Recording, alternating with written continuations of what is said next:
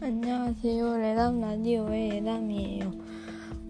오늘 소개할 작품은 그리운 메이 아줌마이고 글쓴이는 신시아 라일런트예요. 또 등장인물은 주인공 메이 아줌마 오브 아저씨이고 줄거리는 메이 아줌마가 밭을 가꾸다가 돌아가셨는데 눈물이 났습니다.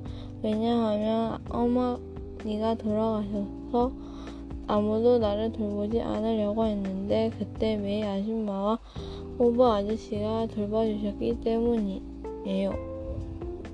그래서 나는 아줌마가 빈자리를 견디는데 힘들었고 그치만 이겨내려고 했습니다. 이고 느낀 점은 나도 사랑하는 사람이 있을 때 더 잘해줘야겠다는 생각이 들었고 이 책은 따뜻하고 감동적이어서 좋았던 것 같습니다. 또 나는 행복한 아이란 걸 다시 느낄 수 있었습니다.